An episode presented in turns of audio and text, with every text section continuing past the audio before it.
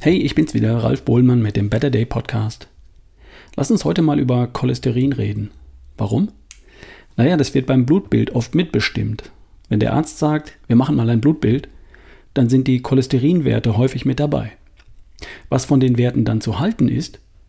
Naja, wie soll ich mich ausdrücken? Da wird viel Unfug erzählt. Ich glaube, es lohnt sich, darüber mal zu reden.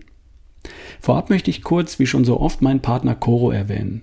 Coro, das sind die, die haltbare Lebensmittel über den Online-Shop www.corodrogerie.de vertreiben. Produkte von ausgezeichneter Bioqualität und zwar fair gehandelt. In größeren Verpackungseinheiten, was eine Menge Sinn macht und mir besonders gefällt. Und wir bestellen dort schon seit Jahren. Nicole macht das. Sachen wie Nüsse, Samen, Mandelmus, Erbsenprotein, Crispies, Kokosöl. Neulich habe ich Tahin mit Kakao erwähnt.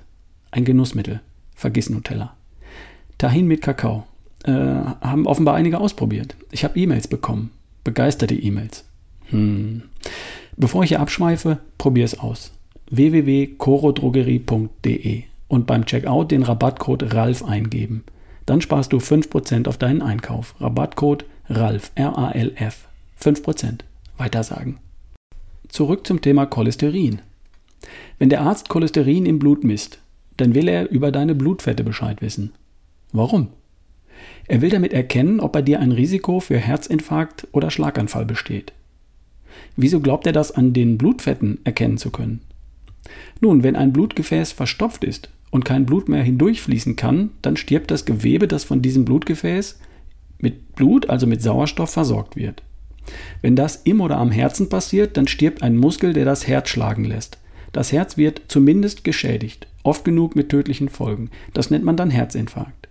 Wenn das auf dem Weg zum Gehirn passiert, dann wird das Gehirn geschädigt. Das nennt man dann Schlaganfall. Herzinfarkt und Schlaganfall, das sind verstopfte Blutgefäße. Verstopft mit was? Nun, vereinfacht gesagt, mit Cholesterin, ein Fettmolekül. Dieses Fettmolekül Cholesterin kann man dann aus den verstopften Blutgefäßen herauskratzen, buchstäblich. Dieses Fett, Cholesterin, ist in einigen Lebensmitteln enthalten, in Eiern zum Beispiel, aber auch in Milchprodukten, Wurst, Fleisch, Innereien, auch in Fertiggerichten wie Pizza, Teigtaschen und Gebäck. Nun kam irgendwann ein Schlaumeier auf die Idee, dass du und ich Ablagerungen von Cholesterin in den Arterien vermeiden können, wenn wir weniger von den Lebensmitteln essen, die Cholesterin enthalten. Dann wird schon nichts hängen bleiben in der Arterie und dann wird es wohl keine Herzinfarkte mehr geben. Und daher kommt auch die Empfehlung, nicht so viele Eier zu essen. Nur sonntags mal eins. Mein Vater durfte jahrzehntelang nur selten mal ein Ei essen. Seine Herzinfarkte hat er trotzdem bekommen. Dumm aber auch. Diese ganze Annahme aus den 1960er Jahren ist nämlich faktisch falsch. Erstens, die Menge der Blutgefäße in unserem Blut wird nicht bestimmt durch die Menge des Cholesterins, das wir essen. 90% des Cholesterins macht sich der Körper selber, weil der Körper es braucht für ganz verschiedene Dinge. Essen wir mehr davon, macht der Körper selbst etwas weniger. Essen wir weniger davon, macht der Körper selbst etwas mehr. Die Anzahl des Cholesterins im Blut hängt gar nicht davon ab, wie viel Eier wir essen. Zweitens. Ob Blutfette im Blutgefäß hängen bleiben, sich ablagern und es irgendwann verstopfen oder nicht, hängt gar nicht von der Menge der Blutfette im Blut ab. Es hängt davon ab, ob das Blutgefäß innen glatt ist wie Teflon oder eben nicht. Wenn es glatt ist wie Teflon, dann gleitet das Blutfett, das da durchfließt, einfach ab und gar nichts setzt sich ab. Wenn aber deine Adern innen rau, spröde und zerkratzt sind, wie eine 15 Jahre alte Billigpfanne vom schwäbischen Möbelhaus, dann und nur dann klebt das Zeug fest und irgendwann ist es verstopft. Also, wer Herzinfarkt vermeiden will, der muss zuallererst dafür sorgen, dass seine Blutgefäße gesund sind, glatt und elastisch. Und dann, wenn das nicht der Fall sein sollte, dann besteht Gefahr, aber nicht durch die gesamte Menge des Cholesterins an sich, sondern nur durch bestimmte Arten von Blutfetten. HDL ist gut. LDL kann schlecht sein, aber nur das oxidierte LDL.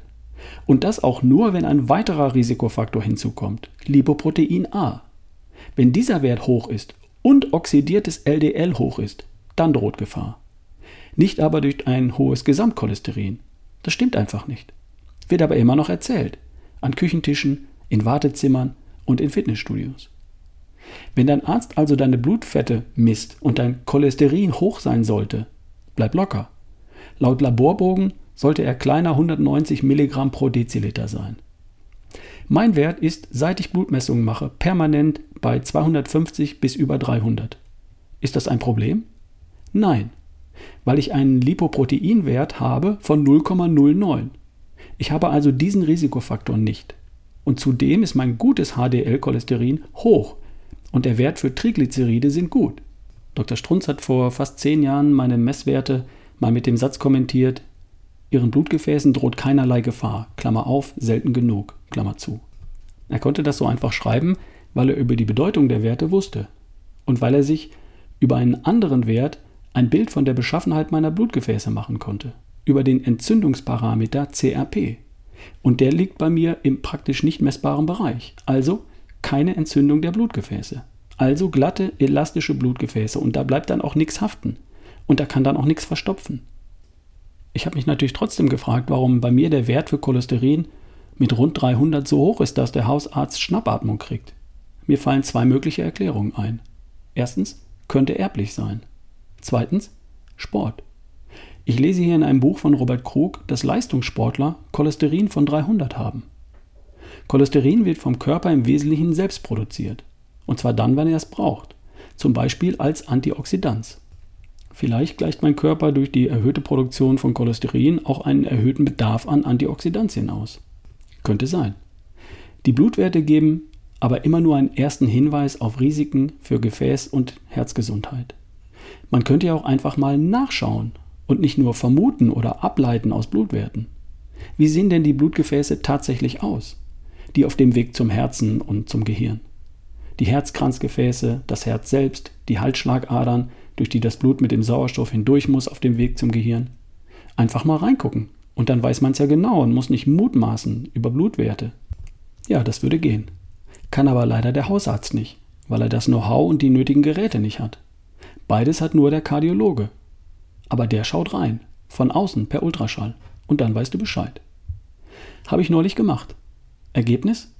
Meine Blutgefäße sind vollkommen frei von Ablagerungen. Nix Plack sind auch nicht aufgeraut oder verdickt. Da droht keinerlei Gefahr für Herzinfarkt und Schlaganfall, weil da nichts verstopft ist, nicht mal im Ansatz. Und das trotz lebenslang hohem Cholesterinwerten von über 250 bis hin zu 300 Milligramm pro Deziliter. Also, für dich zum Mitnehmen, der Wert für Cholesterin an sich ist nicht entscheidend. Es macht auch keinen Sinn, diesen Wert allein senken zu wollen, weil das nicht zu weniger Herzinfarkt und Schlaganfall führt. Wichtig ist das Verhältnis von HDL, sollte hoch sein, und Triglyceriden, sollte klein sein. Wichtig ist auch der Wert für Lipoprotein A. Wenn dieser Wert hoch sein sollte, dann ist Vorsicht geboten. Wenn nicht, spielt das Cholesterin an sich keine entscheidende Rolle. Und wichtig ist auch der Wert für CRP, ultrasensitiv.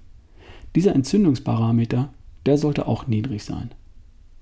Und wenn du Ende 40 oder Anfang 50 wirst, dann solltest du dir auch einmal die Mühe machen, einen Kardiologen zu bitten, einen Blick auf deine Blutgefäße und dein Herz zu werfen. Wie sehen die Arterien denn tatsächlich aus und gibt es dort Ablagerungen oder eben nicht? Und falls da bei dir was ist, dann wird es Zeit, was zu verändern. Was genau? Naja, darüber sprechen wir unter anderem in unseren Seminaren. ralfbohlmann.com/seminare. Es ist nie zu spät. So. Und nun dir eine tolle Septemberwoche. Bis die Tage, dein Ralf Bohlmann.